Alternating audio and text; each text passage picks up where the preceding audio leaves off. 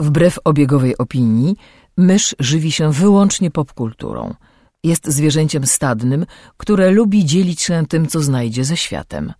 Jej naturalnym sposobem komunikacji jest przerywany śmiechem słowotok. Słuchacie podcastu Myszmasz.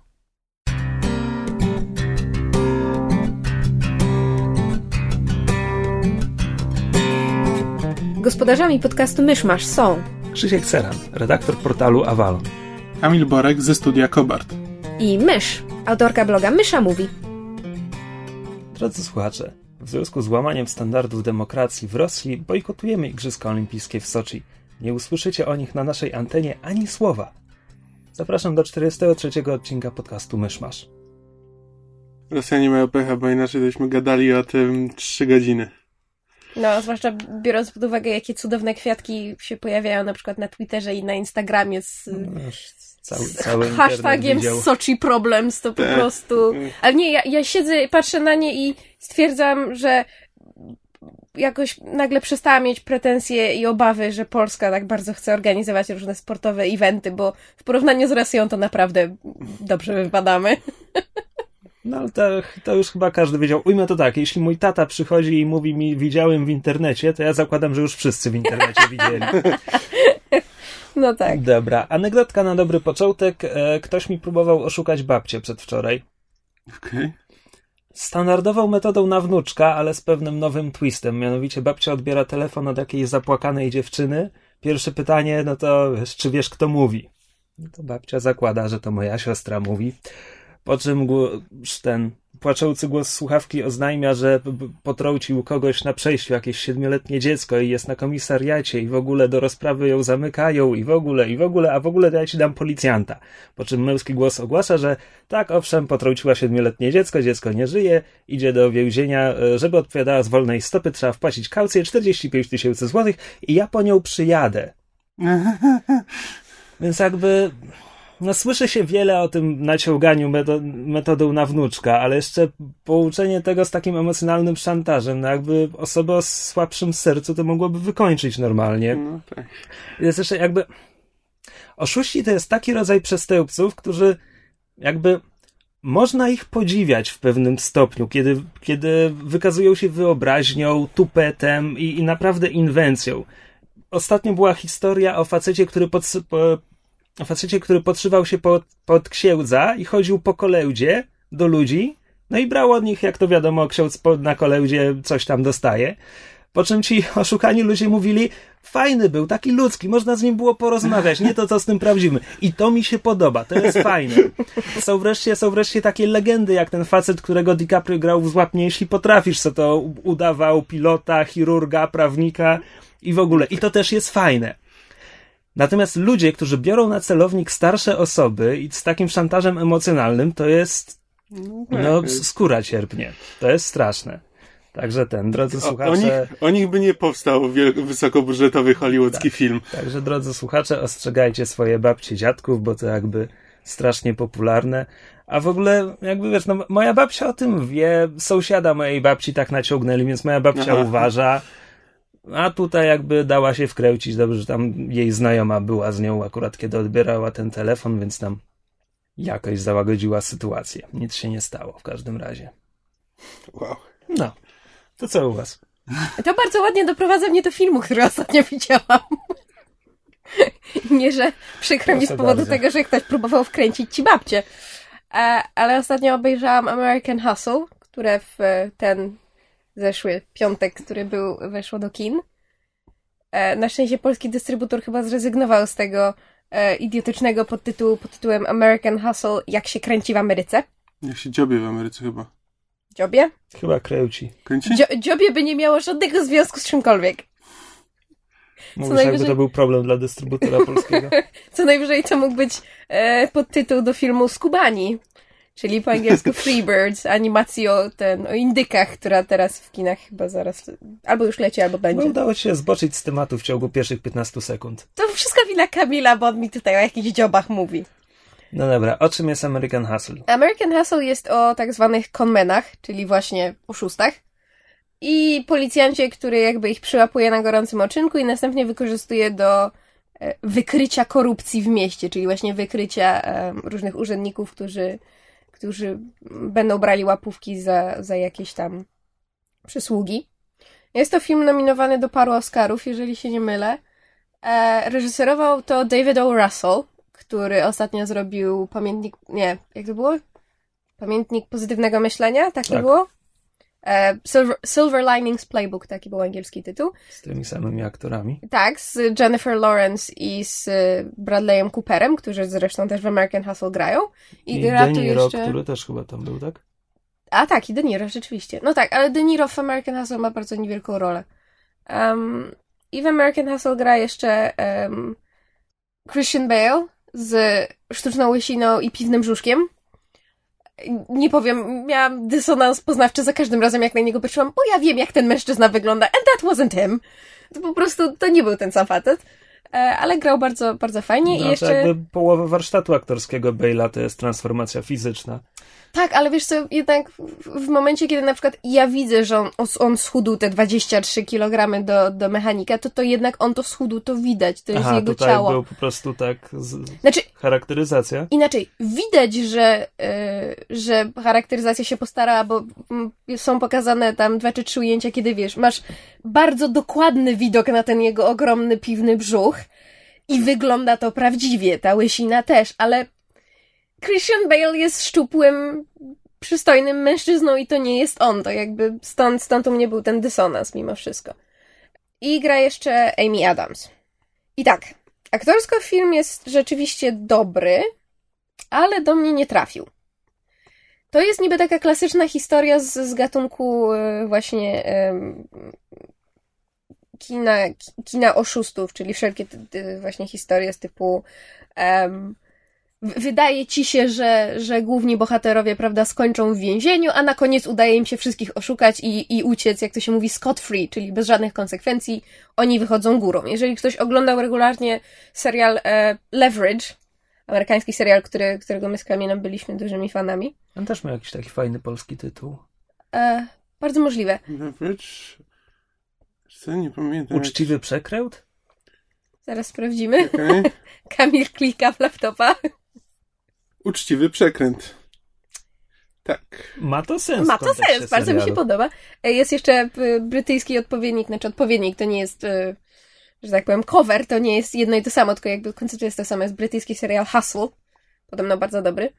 E, No i, i właśnie jakby American Hustle, jak widać, podobne słowo się pojawia, na tym się opiera, tylko że jest to film bardzo, moim zdaniem, chaotycznie zrobiony. To znaczy, tak jak zazwyczaj e, napięcie w tego typu filmach powinno się brać stąd, jak jak schludnie to jest wszystko poustawiane i, i, i, na tym, że pilny widz będzie w stanie, prawda, oglądając film się zorientować, że aha, oni tutaj już zaczynali coś knuć. Tak, w American Hustle jest kompletny chaos, jest bardzo, e, ba- bardzo specyficzne są postacie, takie egzaltowane, dramatyczne, to wszystko się dzieje w latach, e, żebym nie skłamała, 70. 70, 80. Tak, e, więc e, moda jest fantastyczna, widoczki są przepiękne, oczywiście mówię to z, z sarkazmem, bo nigdy w życiu nie widziałam tak obrzydliwego filmu, to znaczy peruki, które są w tym filmie po prostu należałoby wozić po miastach i wystawiać na wystawach na, e, na, na zasadzie jak to kiedyś ludzie brzydko wyglądali. Stroje zresztą też są fatalne. No taka była kiedyś moda, co robić? I jakby film, film jest po prostu moim zdaniem zbyt chaotyczny i ma zbyt, zbyt szybkie tempo i tylko pytanie, czy jakby David O. Russell zrobił to specjalnie i taki był zamysł, czy po prostu scenariusz był tak skonstruowany i postacie były tak skonstruowane, aktorzy je w ten sposób zagrali. No to, to z tym American Hustle faktycznie coś musi być nie w porządku, bo jakby moi rodzice, którzy mają kompletnie odmienny gust filmowy od twojego, też wrócili tacy no, mocno rozczarowani. Tak, bo to, to jest film, który oglądasz i z jednej strony bardzo dużo się dzieje na ekranie, a z drugiej strony tak naprawdę nudzisz się. W tym filmie nic nie ma. Są jakieś dramatyczne wymiany między bohaterami, jakieś chaotyczne kłótnie, a do niczego to nie prowadzi. Ten film można by było nakręcić w 45 minut jako fajny odcinek serialu właśnie typu Leverage czy, czy tego brytyjskiego Hustle. E, A powstał z tego długi, napakowany gwiazdami i, że tak powiem, e, charakteryzacją film nominowany do Oscara i właściwie nie wiem za co, ale to No jest, chciałem... jest taki film, który rzeczywiście Amerykanie by z chęcią nagradzali, bo on jest pusty, ale człowiek tak siedzi i się zastanawia, dobra, co w nim jest takiego, że wszyscy się tak zachwycają i w pewnym momencie człowiek zaczyna autentycznie szukać tych rzeczy, Właśnie albo je sobie wymyślać. Połową kory myślowej zastanawiałem się, czy nie zapytać skąd te wszystkie nominacje do Oscarów, ale druga połowa kory mózgowej przypomina mi, że w tym roku nominację aktorską ma Johna Hill za Wilka z Wall Street i jakby to mi przypomina, jak nic nie znaczą Oscary. Tak, Tak. właśnie wczoraj o tym rozmawialiśmy, że film, e, film serii Jackass dostał nominację do Oscara. Tak, E, Jackass, Bad Grandpa za charakteryzację. No, charakteryzację Ale- nie, tak, ale- nie widziałem, nie ocenię. ale y, i o to jest jakby y, w, w, w, fani em, mają największe pretensje, że okej, Jackass został nominowany za charakteryzację, no niech im będzie, ale Pacific Rim nie zostało nominowane za efekty specjalne. To No, już jest, Nie to No, już jest- Oczywiście. Bo Oscary świadczą jedynie o sile przebicia wytwórni i ewentualnie reżysera, producenta i o niczym więcej i naprawdę Mhm. nie powinniśmy się nimi przejmować. dobrze. E, To, to, kto, kto jeszcze coś innego? e, ja mogę kontynuować temat oszustów. To proszę bardzo. Przeczytałem najnowszą część cyklu świata. Z... Uu, jeszcze raz. Mm, pięknie. Przeczytałem najnowszą powieść e, ze świata dysku Terego Pratchetta, Raising Steam. Czytałem po angielsku, po polsku jeszcze się nie ukazała i nawet nie mogłem jeszcze znaleźć tytułu. Ale znając plan wydawniczy Pruszyńskiego i spółki, to pewnie przed końcem roku się u nas pojawi.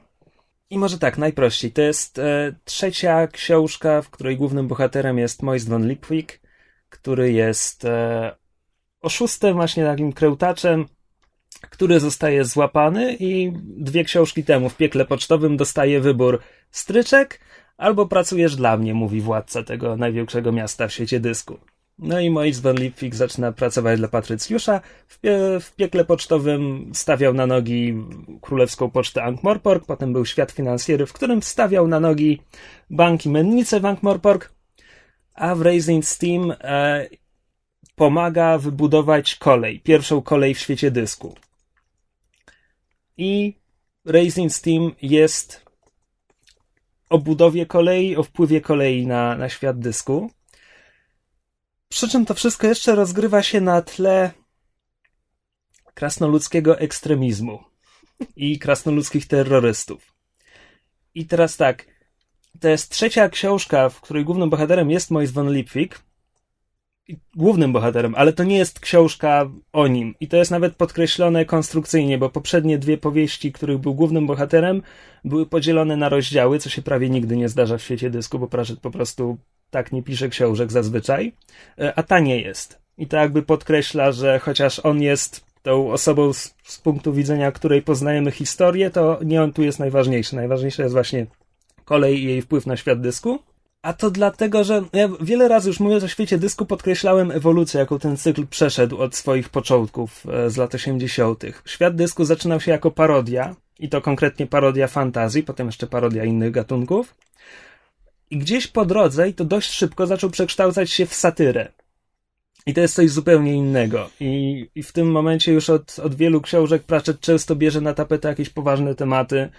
E, pisał książkę, nie wiem, no, o, o nacjonalizmie, o fanatyzmie religijnym i tak dalej, i tak dalej. Przy czym cały czas posługuje się parodystycznym poczuciem humoru. Więc w dalszym ciągu jakby niektóre dowcipy opierają się tylko na tym, że jakaś miejscowość ma śmieszną nazwę. To jest po prostu styl Pratchetta. Ale śmieszne nazwy zawsze są śmieszne, tak samo jak śmiesznie brzmiące nazwiska zawsze są śmieszne. Nieważne, czy ma się 5 lat, czy 50. No, Skoro tak mówisz, ja po prostu po prostu przyjmuję, że to jest styl Pratchetta i jakby nie nie, nie próbuję go rozkładać na czynniki pierwsze. E, I to jest na swój sposób wyjątkowa powieść w tym cyklu.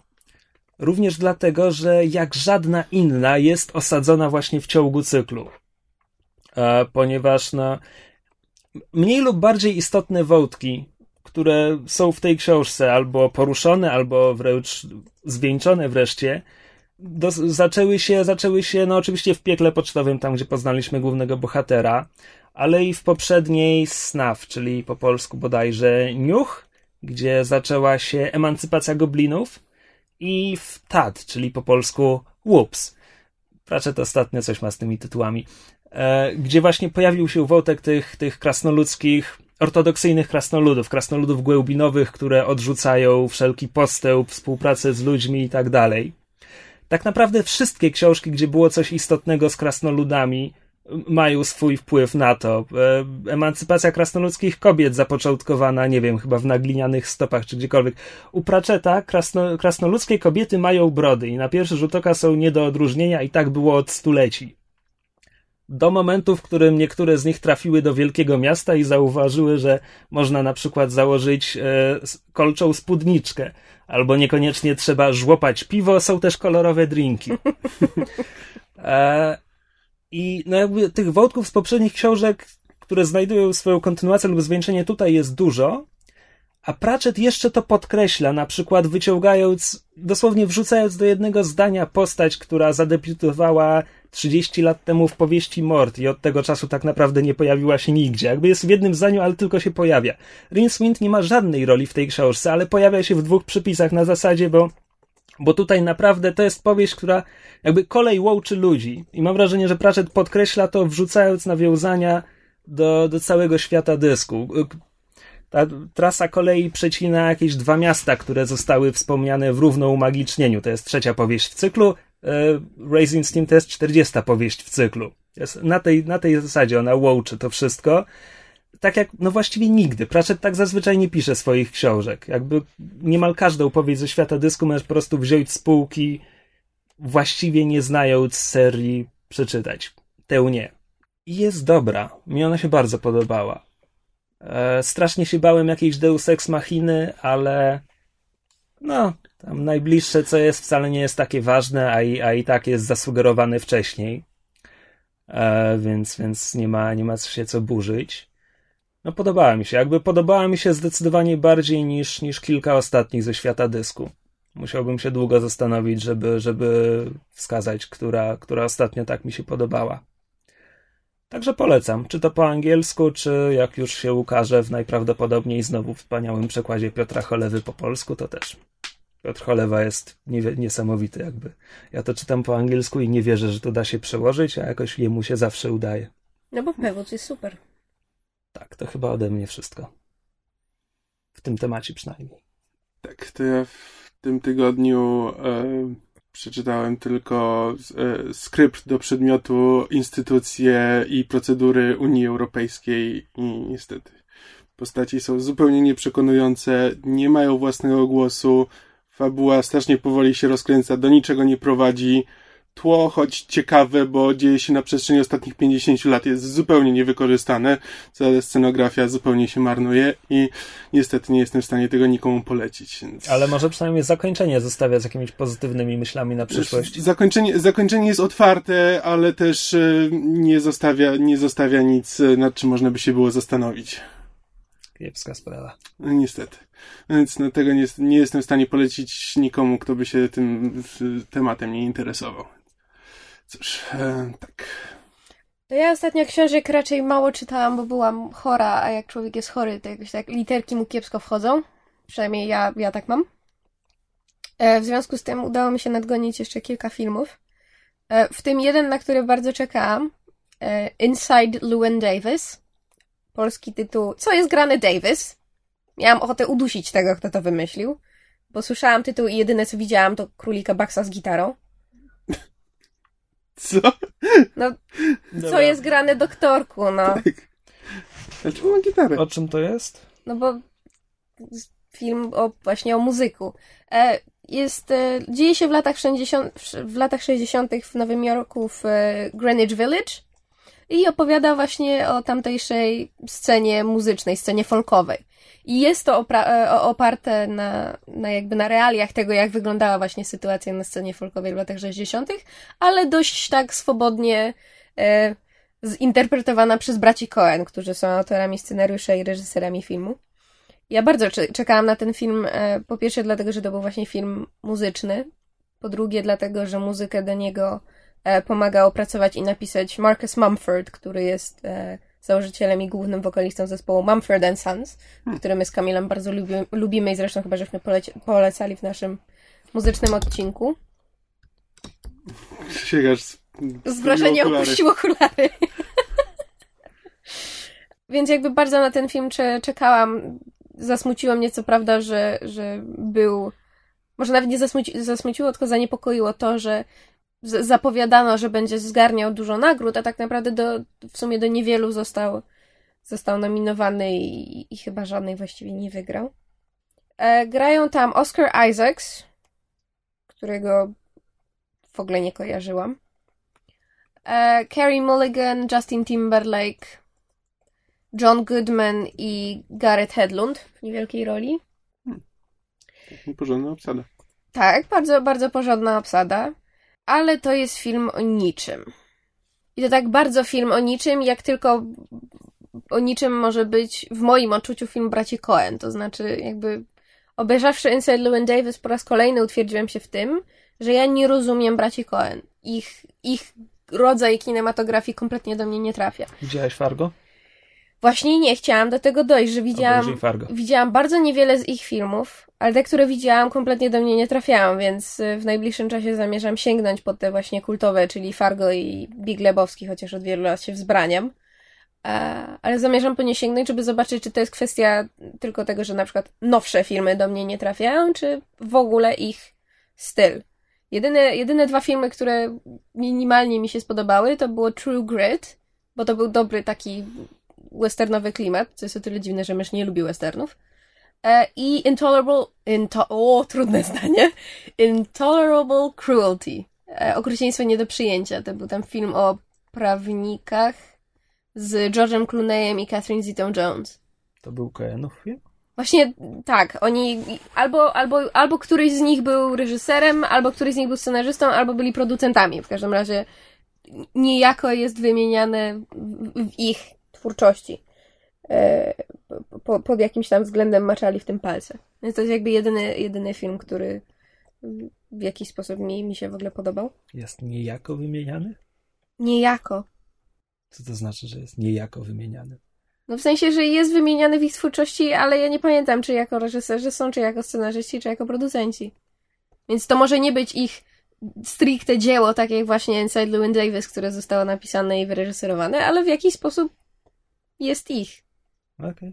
Niejako. To słowo tam wciąż nie pasuje, ale mów dalej.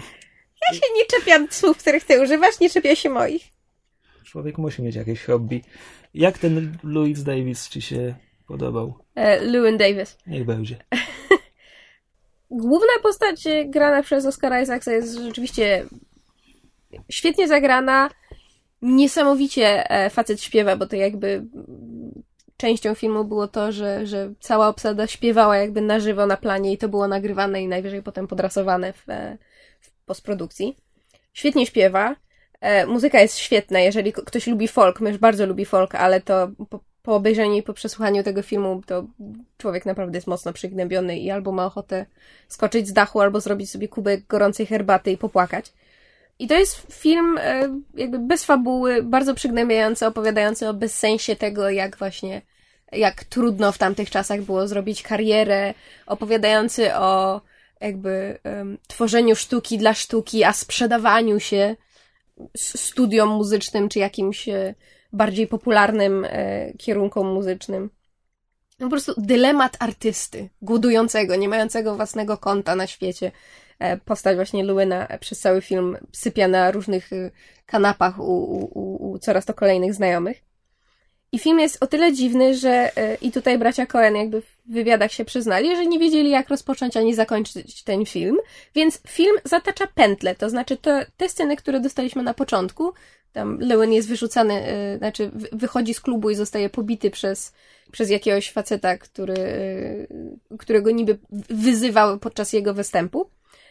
W ten sam sposób film się kończy. On po prostu zatacza fabularnie pełne koło i to jakby nie wiadomo, jak mamy to rozumieć, czy to jest swoisty rodzaj piekła, do którego Lewin trafił i, i, i będzie cały czas przeżywał ten sam dzień, czy to jest właśnie jakiś e, zagranie ze strony Coenów, którzy próbują ukazać e, bezsens właśnie, jak, jak, jak życie nam się zapętli, jak beznadziejnie wtedy nasze życie może się wydawać. Nie wiem, no kompletnie ten film do mnie nie trafia, nie rozumiem po co on powstał, ale dla, dla samego soundtracku e, może nie tyle warto obejrzeć film, ile em, wyszukać sobie te fragmenty filmów, w których rzeczywiście muzyka się pojawia.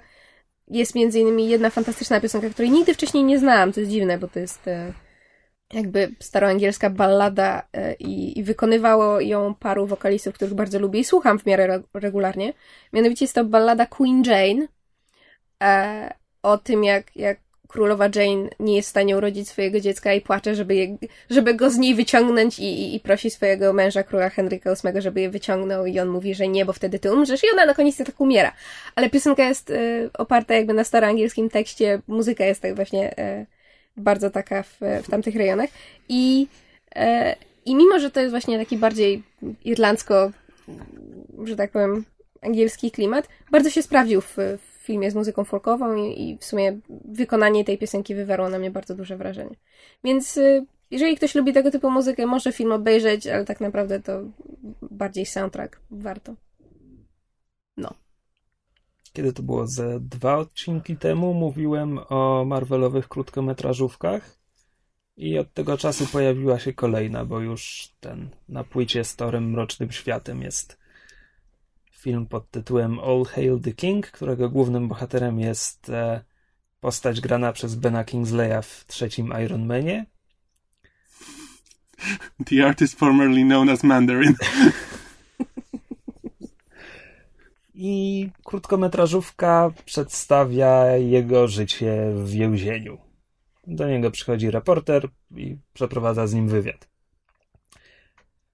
I znowu, fabuły w tym nie ma, fabuły w tym nie ma za grosz, e, ale ogląda się to świetnie, bo Ben Kingsley jest fenomenalny.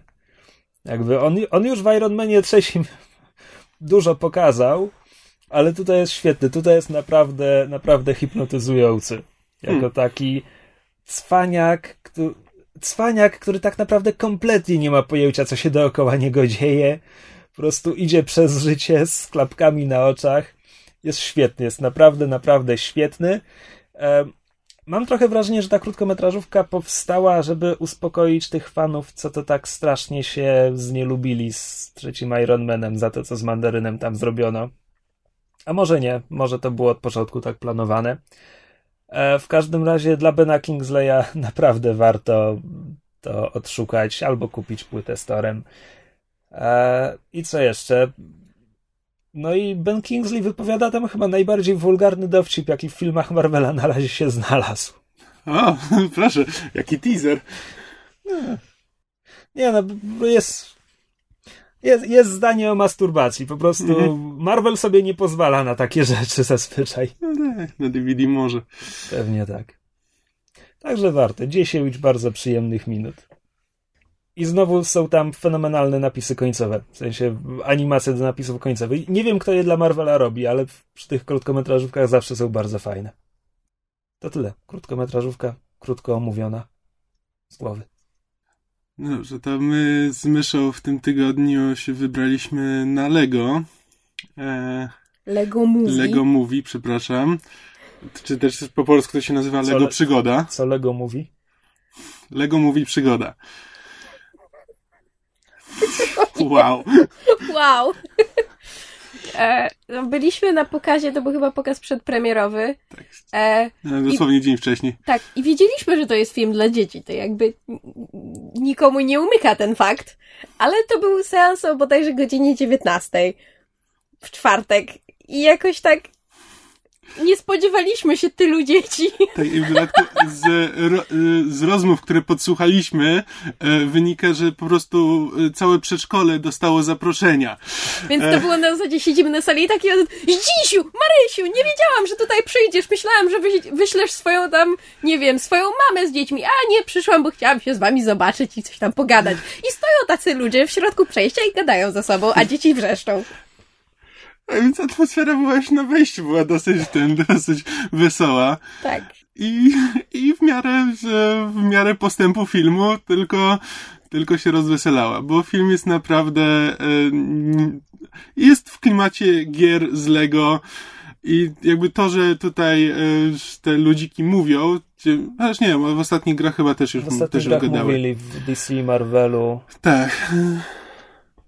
Przez całe półtorej godziny trwania e, utrzymuje ten, ten poziom humoru i pozytywnej energii znany z gier. Tak, e, to znaczy umówmy się, owszem są tam e, dowcipy, czy też e, elementy e, humoru, które opierają się na tym, że ktoś powie tyłek i cała sala dzieci w śmiech, bo siedzą, siedzą w kinie na filmie i mogą usłyszeć słowo tyłek i rodzice się na nich krzywo nie spojrzą, co jest zawsze wielkim, wielkim, że tak powiem, wydarzeniem w życiu dziecka, kiedy e, trafia na taki moment. Tak, albo ludziki nam spadające z odpowiednich wysokości i obijające się po drodze o wszystko, co się da. Tak, ale mniej więcej Kojot Wiluś, tak, w, w ten, w, w bajkach Acme. To mniej więcej na tej samej zasadzie, ale są też, są też momenty wyraźnie skierowane w, w, w stronę, że tak powiem, dorosłych jak chociażby pa pada w pewnym momencie parafraza daj, a ci ja pobruszę. A, tak. w wykonaniu e, robota pirata ze stalową brodą. No po prostu. Który na jednym ręku ma ogromny hak, a na drugim ma przywiązanego Lego rekina. I to jest jedna z jego broni. No po prostu przekomiczne. E, I, I właśnie muszę powiedzieć, że to, co mi najbardziej zaimponowało, jakby poza tym, że ten film jest bardzo fajnie pomyślany, rzeczywiście ma na siebie pomysł, ma fabułę, ma jakiś morał i, i przesłanie dla dzieci, ma fajne dialogi, ma poczucie humoru, to on jest jeszcze niesamowity wizualnie, bo człowiek patrzy na ten film i w pewnym momencie kompletnie zapomina, że na przykład ta woda, do której oni zaraz padną, to jest tysiąc tych takich malutkich klocków, które, które w Lego oznaczają światełka. I to jest multum takich błękitnych klocków, ale jak oni już padną do tej wody i te fale się rozpryskują, widzisz każdy z tych malutkich klocków. To jest niesamowite. Właśnie naj, najfajniejsze jest to, że rzeczywiście w tym filmie postanowili zrobić go tak, jakby on rzeczywiście był zbudowany z samych klocków czy nie, wiesz, poza efektami świetlnymi, to tam, jak jest dym, to jest... Nie, efekty świetlne to też są klocki, to są znaczy, takie no, tak, ale... podłużne kawałki półprzezroczystego... Nie, chodzi mi, chodzi mi tylko o oświetlenie, jakby, że oświetlenie to jest jeden z tak, ten, no. ale jakby wszystko jest zbudowane z klocków. Jak się pojawiają płomienie, to to są te płomienie,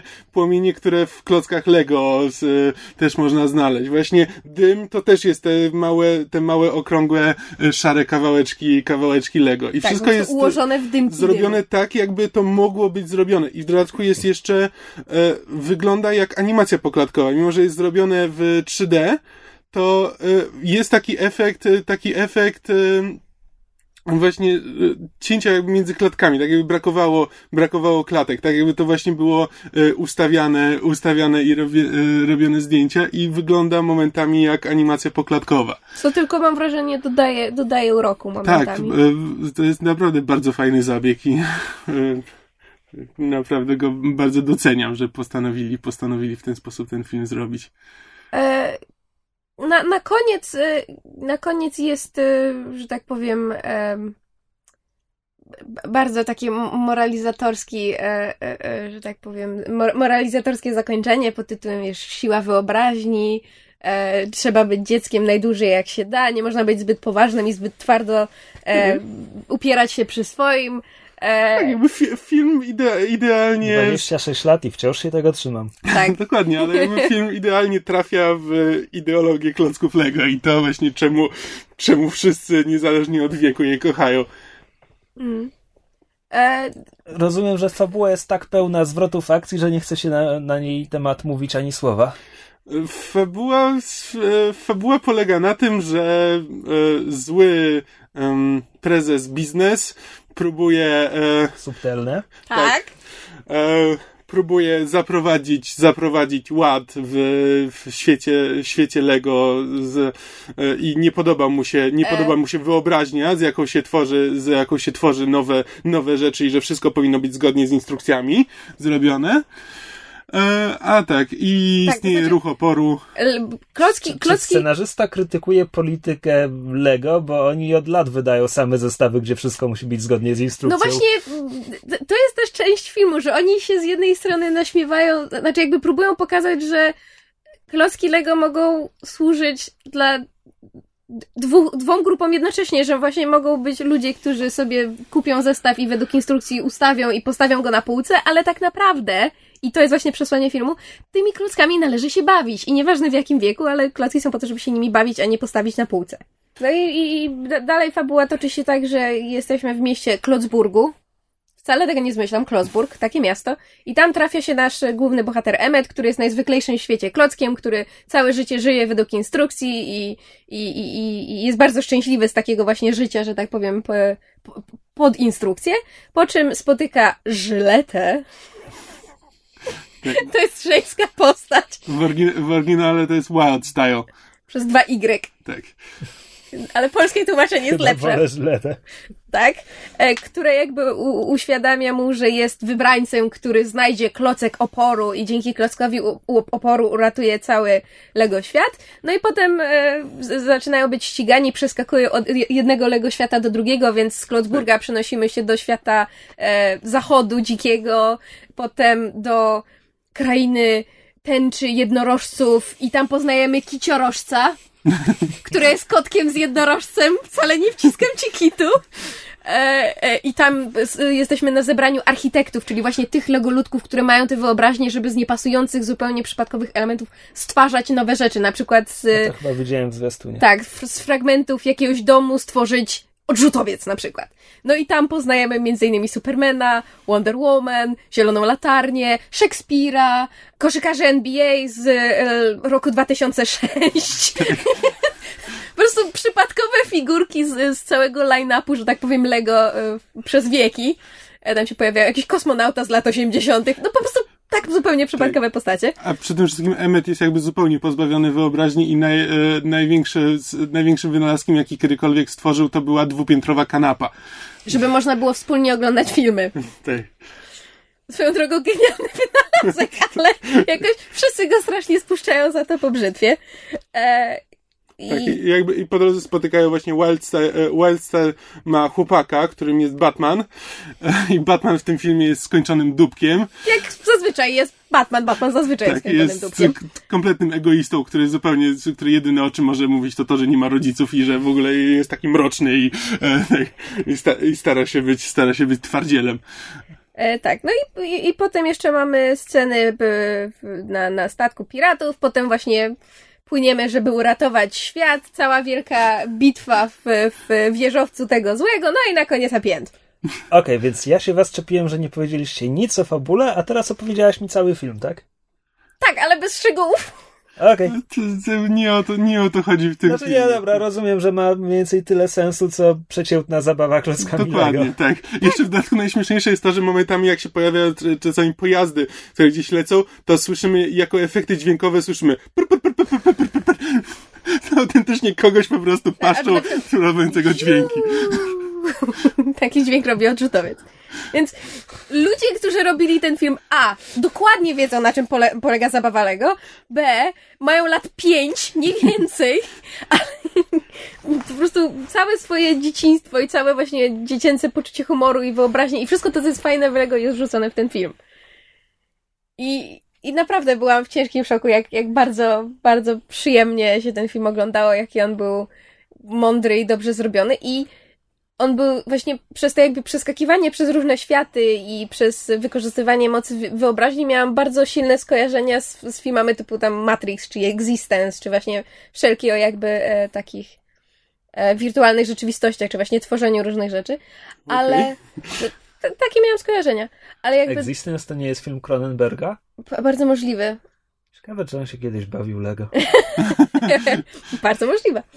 E, i, ale to co, to, co mnie w, jakby w Lego zafascynowało, to jest to, że ten film, gdyby go przerobić na film fabularny, byłby cudowną parodią tylu gatunków filmowych i tylu jakby. Tak, bo to jest jakby parodia y, letnich hitów. Y, Tak, blockbusterów. takiego f- letniego filmu, z, z, po prostu, który tak, który nie ma wię- większej fabuły, tylko ma wyglądać fajnie. Mam teraz strasznie kiepski dowcip, ale muszę go powiedzieć, bo po angielsku, jak są klocki Lego, to to jest nazywane bricks. Klocek Lego to jest po angielsku brick. Lego brick. Tak. Więc to nie jest blockbuster, to jest brickbuster! Buja! Jak wszyscy wiemy, najlepsze dowcipy to są te najlepiej wytłumaczone dowcipy.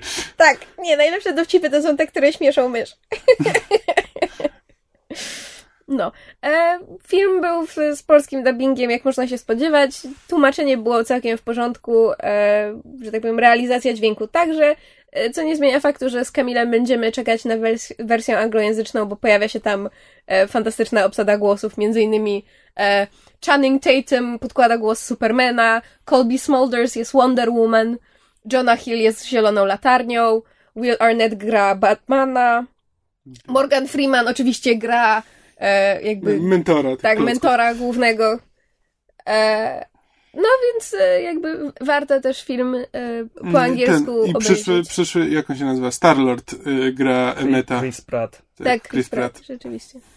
To tylko słowem podsumowania każdemu jesteśmy w stanie polecić ten tak, film. N- nieważne, że jest z polskim dubbingiem, trudno chrzanić to, idźcie do kina, to jest strasznie fajne. Tylko naj, najlepiej na... Y, im, Im późniejszy seans, tym lepiej, bo tym większa szansa, że będzie mniej dzieci. Chociaż w sumie oglądanie tego z, z salą pełną dzieci było bardzo fajnym doświadczeniem, takim uroczym. To teraz przechodzimy do kącika mailowego i będzie nam czytał Krzyś, bo Krzyś dawno nie czytał i bardzo chce czytać.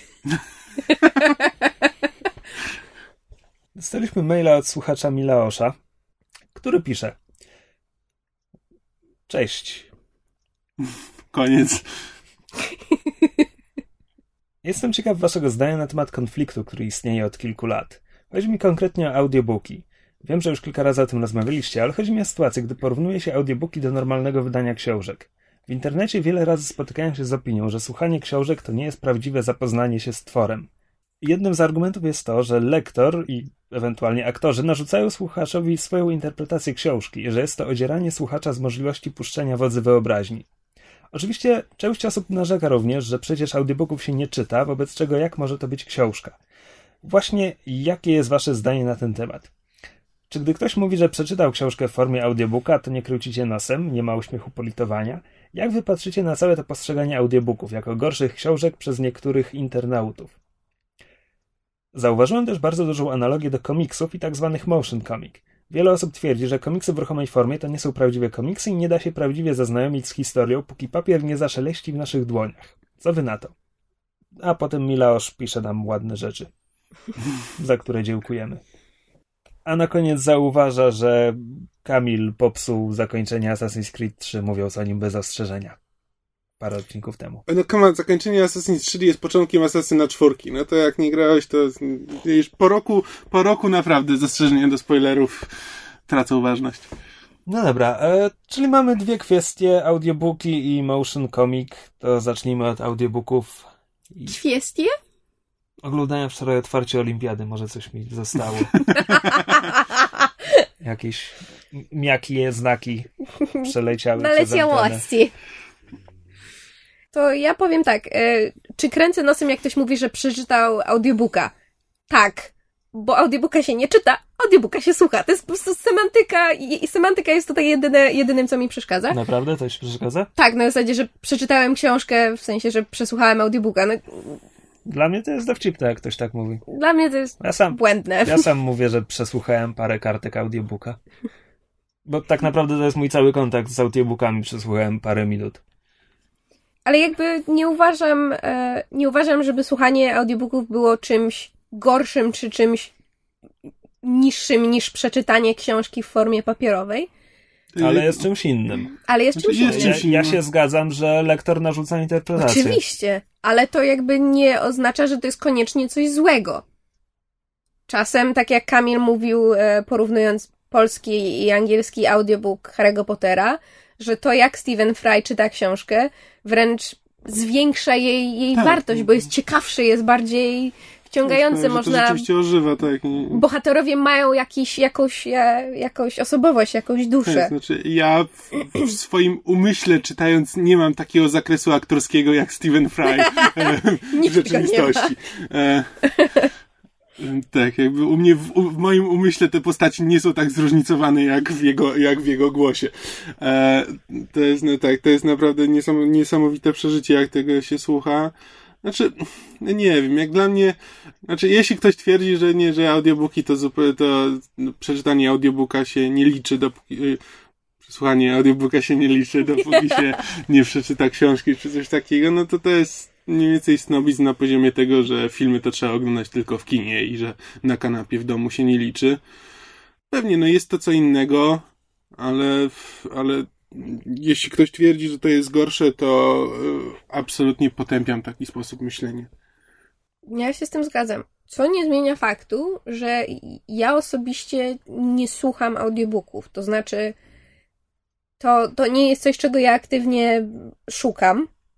Może wynika to stąd, że jakby w bardzo późnym, nie chcę powiedzieć wieku, ale, w bardzo późnym momencie swojej jakby fascynacji popkulturą wzięłam się za słuchanie podcastów i jakby audycji i, i wymagało to pewnego przyzwyczajenia, bo e, ja niestety jak e, słucham muzyki, zresztą chyba wspominałam o tym w naszym muzycznym odcinku, e, bardzo często słucham jej w tle. Owszem, są albumy, które puszczam sobie i świadomie przesłuchuję cały album, żeby wiedzieć, które piosenki mi się spodobały, gdzie są fajne teksty, ale tak poza tym to muzyka dla mnie przez większość czasu leci w tle. Ja ją po prostu biały szum, po prostu szum w tle. E, I niestety z audiobookami mam to samo, to znaczy ja mogę wsiąść do tramwaju, włączyć sobie audiobooka i słuchać uważnie, a potem zamyślę się na moment i, i, i przestaję zdawać sobie sprawę z tego, że coś mi leci w słuchawkach. I w ten sposób omijają mnie fragmenty.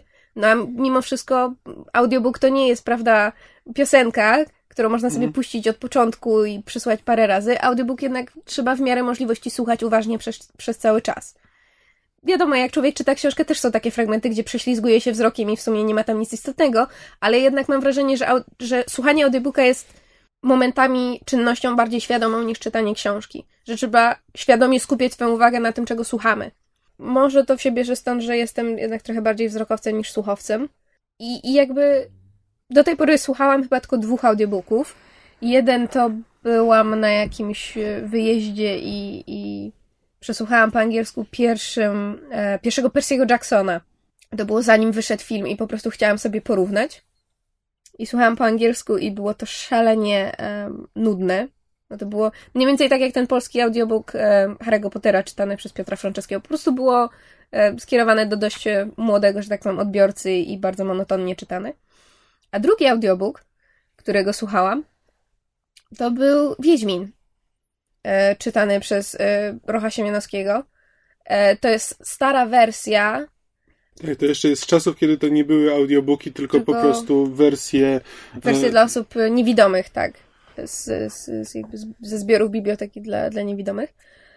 I, I tego słuchałam e, pracując jakby na komputerze. Miałam bardzo, że tak powiem, niemyślącą pracę pod tytułem Wprowadzaj dane do tabelek a ponieważ mi się nudziło, znudziło mi się słuchanie muzyki, puściłam sobie Wiedźmina czytane, czy, czytanego przez Siemianowskiego, bo to było coś, co ja znam i wiedziałam, że jeżeli się wyłączy, to nic mi się nie stanie, a z drugiej strony wracałam do czegoś, co znam, mhm. lubię i kocham i, i miałam tę frajdę.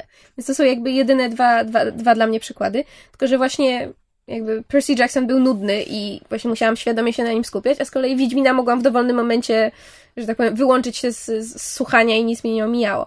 Więc jednak audiobooki to nie jest coś, co, co, co jakby wchodzi w zakres moich zainteresowań. Ja jednak wolę, wolę czytać na papierze. Ale nie uważam, żeby to było coś gorszego, absolutnie. Znaczy ja też bym nie, nie każdą książkę bym przesłuchał jako audiobooka. E, na przykład Harry'ego Pottera mi się bardzo dobrze słucha właśnie jako audiobooka, na przykład na przykład czytając Czary Ognia. Jak czytałem, jak czytałem Czary Ognia na papierze, to tam są całe rozdziały, które się, y, które dotyczą tego, jak Harry i Ron zastanawiają się, z kim pójdą na bal. I po prostu tak, czytanie tego sprawiało mi fizyczny ból. E, więc przynajmniej jak tego potem, jak się takie filery trafiają w późniejszych częściach, gdzie to jakby nie ma żadnego związku z fabułą, tylko to są takie ogólne przeżycia nastolatków w szkole, to, to wtedy po prostu sobie, niech to sobie leci, słucham mniej więcej, wiem co się dzieje, jeśli tam się trafi coś, co ma później wpływ na fabułę, to wiem o tym, ale też nie, nie muszę zwracać uwagi i nie boli mnie to tak bardzo, jak kiedy muszę to wszystko przeczytać po kolei.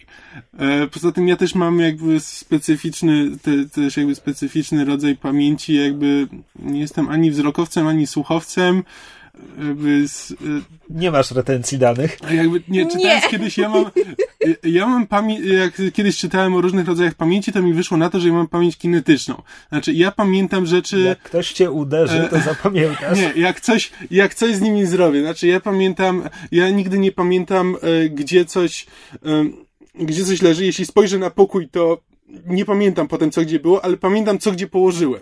Tak samo jak coś, e, jak e, muszę sobie, e, muszę zapamiętać, że mam, nie wiem, jakieś spotkanie, gdzieś mam pójść o danej godzinie. To musi mi o tym powiedzieć i wtedy muszę pamiętam. albo komuś o tym powiedzieć, albo muszę to sobie zapisać i potem mogę nawet na to nie patrzeć. I jak już sobie zapiszę, to potem pamiętam.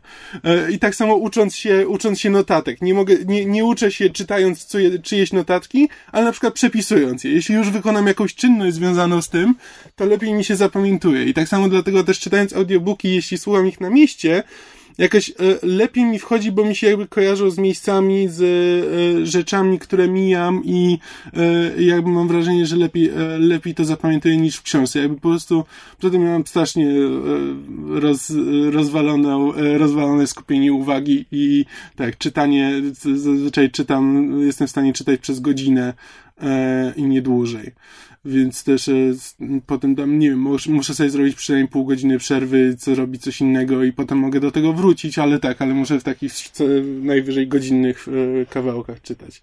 Tak, ale Kamil ma jeszcze fenomenalną, e, fenomenalną rzecz, mianowicie ja to nazywam pamięć podświadomą, dlatego że on jest w stanie usłyszeć fragment jakiejś piosenki w radiu i trzy godziny później zacząć ją znikąd nucić. Zupełnie nieświadomie, po prostu nagle wchodzi, co jest o tyle problematyczne, że na przykład e, w, w tym Lego filmie pojawiała się strasznie e, denerwująca, ale wpadająca w ucho tak, piosenka. Coś gdzieś z pogranicza densu i disco polo. Tak, o Chryste, jaka ona jest fatalna, ale tak wchodzi w ucho i potem Kamil przez parę godzin śpiewał Życie jest czadowe! I nie mogło się to od niego odczepić. Więc moje życie z Kamilem wygląda tak, że ja tylko czekam, jaka będzie następna piosenka, którą on zanuci i czy ja drogą dedukcji dojdę do tego, gdzie i kiedy ją usłyszał i dlaczego śpiewają akurat teraz. Bo bardzo często są, są powody. Człowiek szafa grająca. Dobrze. tak, to jest to. E, dobrze, wracając, wracając może do audiobooków. Znaczy, bo jeszcze pastwić nad audiobookami? Y, nie, raczej patrzę na ciebie, bo może coś powiesz właśnie w kontekście tych motion comics. Tak, to... może najpierw co to jest. Motion comic to jest takie, taka dziwna bestia, gdzie ktoś bierze komiks i przerabia ją na coś, co wygląda jak animacja z lat 50. To znaczy, e, e, po pierwsze, e, po pierwsze, e, kolejność kadrów jakby jest kadry przechodzą w kadry, nie masz hmm. całej stronicy, tylko pojedyncze kadry. Znaczy to jeszcze zależy od, od motion comicu, bo czasami to jest tak, że jakby oko kamery się przesuwa po całej stronie hmm. i po kolei się skupia na kolejnych kadrach, a czasami to jest po prostu kadr, przechodzi ka z kadr, przechodzi w kadr.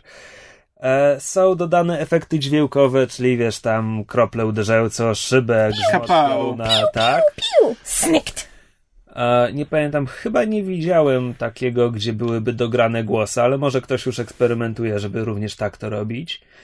I są bardzo delikatne, bardzo delikatne animacje, ale to dosłownie na zasadzie, że postać wykonuje, wiesz, postać się przesuwa na ekranie o, o pół centymetra mhm. i to też jakby to jest cała postać, albo tylko jakoś kończyna się Pływa po kadrze, a nie ten, tak, nie rusza tak, się. Tak, tak, coś takiego i no ja tego nie lubię.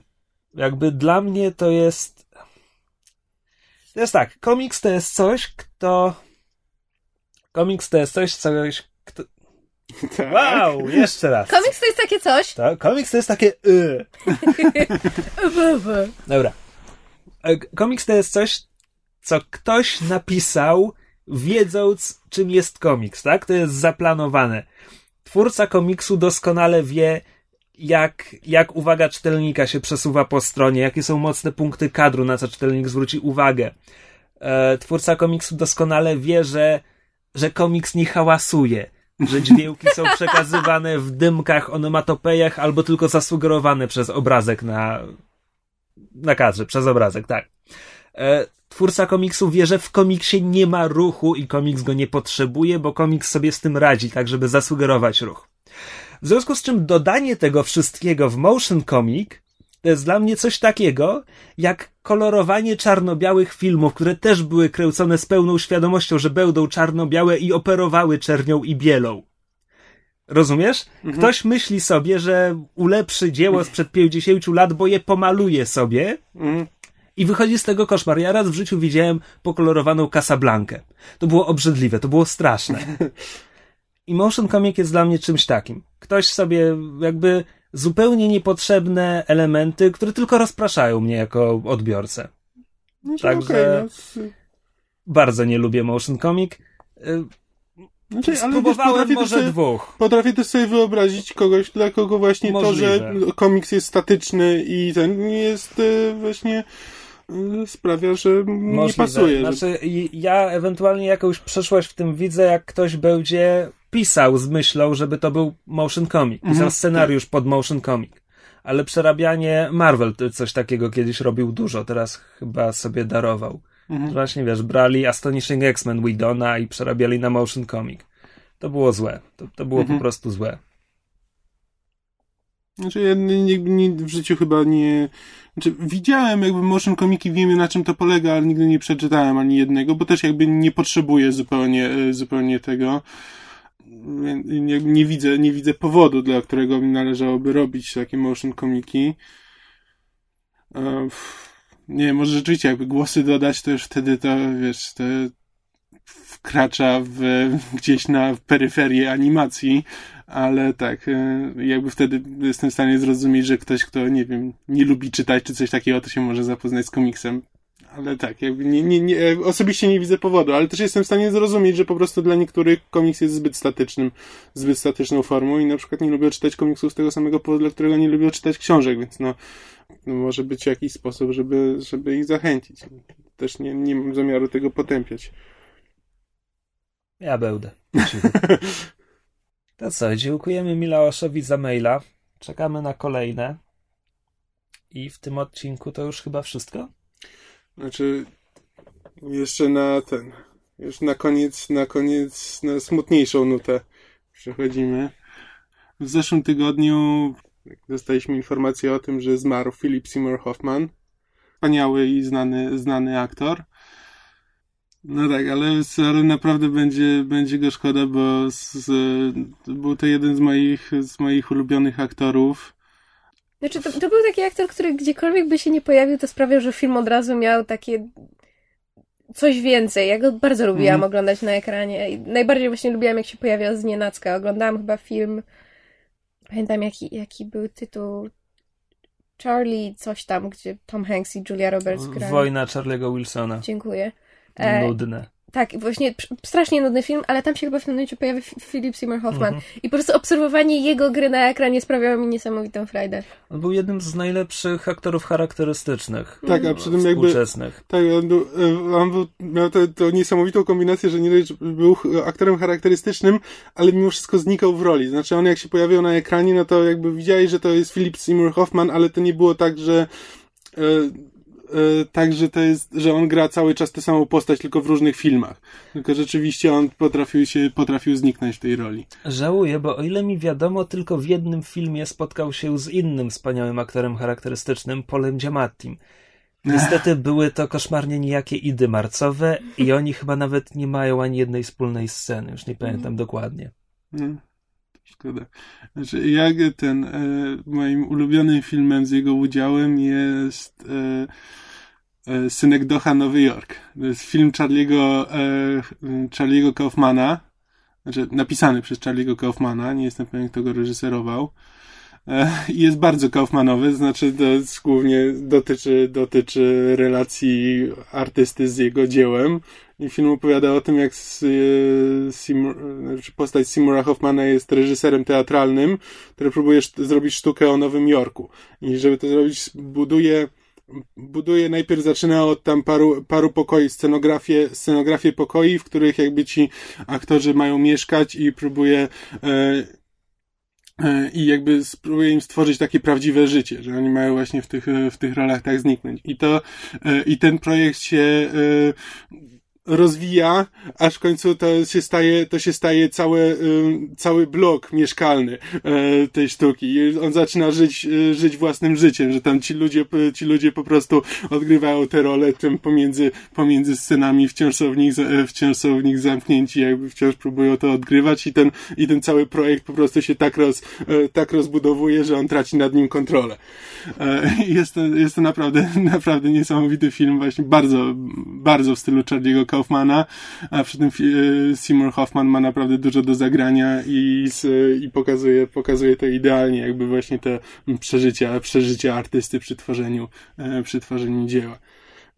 Jakby to, to z, tego, z tego miejsca też polecam dla tych, którzy by chcieli się zapoznać, bo to, to, nie jest, to nie jest znany film. To jest jednak mimo wszystko gdzieś z pogranicza kina niezależnego, a tego wysokobudżetowego. Mam go na liście do obejrzenia mniej więcej odkąd wyszedł. Kiedyś się za to wezmę. Moim ulubionym filmem z Simurem Hoffmanem był, byłaby pewnie 25 godzina Spike Lee. To jest, w ogóle jeden z moich ulubionych -hmm. filmów. Seymour Hoffman ma tam rolę drugoplanową. Gra przyjaciela głównego bohatera, granego przez Edwarda Nortona. I jest e, nauczycielem w liceum który zaczyna się zakochiwać w jednej z swoich uczennic, granej przez Annę Paquin. I to jest fantastyczna rola, taka bardzo, bardzo wycofana, bardzo mhm. minimalistyczna. Ale właśnie tak jak mówisz, że, że Seymour Hoffman znikał w swoich rolach, to to jest jedna z nich. To jest jakby stuprocentowo wiarygodny w tym wszystkim. Tak, i rzeczywiście jest taki nauczyciel, że to bardzo, bardzo łatwo by go było potępić, że to jest po prostu nauczyciel, który ugania się za, e, za spódniczkami, a jakby w tej, w tej roli on rzeczywiście e, nie, nie jest pewien tego, co właściwie sam chce z tym zrobić i tak bardziej się czuje dla niego żal niż, e, niż potępienie. E, ja w sumie właśnie nie pamiętam chyba, przynajmniej w mojej świadomości nie, nie, nie jestem w stanie znaleźć żadnego filmu, w którym Philip Seymour Hoffman grałby rzeczywiście główną rolę, ale film, z którego... Znaczy, tak, ale to nie jest film, który ja widziałam. Aha, w tym sensie. Ja wiem, że on grał e, główną rolę i podobno grał świetnie, tak samo jak w The Master. Nie widziałem. Ja też nie, ale wiem, że grał tam jedną z głównych ról. E, e, ta, ta rola, z której ja go najlepiej pamiętam i to jest takie straszne. To jest e, rola... Igrzyska Śmierci? Nie, rola Frediego Lounce'a, czyli denerwującego dziennikarza z filmu Red Dragon. I to jest straszne, bo ta postać jest tak nieprzyjemna i ona, nie wiem, spoiler, ginie tak nieprzyjemną śmiercią. Ale Philip Seymour Hoffman miał, miał niesamowity talent właśnie grania takich wstrętnych, obleśnych typków, których miało się ochotę udusić, a z drugiej strony patrzyło się na nich i, i, i było takie wow, człowieku, jak ty to robisz, że jesteś taki odpychający. To było niesamowite. On miał to fenomenalnie opanowane właśnie granie takich ciemnych typków. Ja muszę w sumie teraz poszukać jakichś filmów z początków jego kariery, bo jakby dla mnie Philip Seymour Hoffman zawsze był jakby tym e, tym takim troszkę bardziej okrągłym, starszym mężczyzną, mm. a ja nie pamiętam, żebym go widziała z czasów, kiedy on był, kiedy on był jakby młodszym, młodszym mężczyzną, młodszym człowiekiem. No musiała poszukać. Nie wiem, czy jest wiele takich filmów, bo on jednak przez większość kariery to był głównie teatralnym aktorem. Tak, ale właśnie jakby chciałabym zobaczyć, jaki jest ten taki najwcześniejszy mm -hmm. film, tak, który tak, byłabym w stanie obejrzeć i, i, i, i, i właśnie przekonać się, jak, jak to wyglądało na początku. No, a, a to, że nie widziałam go na scenie teatralnej, to już jest w ogóle płacz i zgrzyt zębów, bo to jest, to jest naprawdę smutne. No dobrze, to, to zakończymy to pewnie e, teraz słowami samego Hoffmana z swojej przemowy przy odbieraniu Oscara. No tak. I to tyle w tym tygodniu. And I'm overwhelmed. Uh, I'm really overwhelmed. Um, I would like to thank Bill Vince and Caroline Barron and uh, Danny Rosette. Uh, the film wouldn't have happened without them. I'd like to thank uh, Sarah Fargo. I'd like to thank Sarah Murphy. I'd like to thank Emily Ziff, my friends, my friends, my friends. Uh, I'd like to thank Bennett Miller and Danny Futterman, who I love, I love, I love, I love, I love. Uh, you know the Van Morrison song, I love, I love, I love, and he keeps repeating it like that. Um, and, um, and I'd like to thank Tom Bernard and uh, Michael Barker. Thank you so much. And, uh, and my, my, my mom's name is Marilyn O'Connor, and she's here tonight. And uh, I'd like, if you see her tonight, to congratulate her uh, because uh, she brought up four kids alone, and, and she deserves a congratulations for that. And um,